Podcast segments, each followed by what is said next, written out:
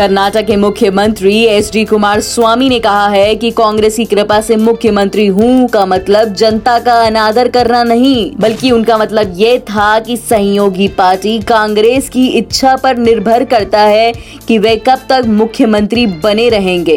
दरअसल पूर्व मुख्यमंत्री BS येदियुरप्पा ने उन्हें अपने बयान के लिए माफी मांगने को कहा था। ऐसी तमाम खबरों के लिए सुनते रहिए देश की डोज हर रोज ओनली ऑन डोज ऐप।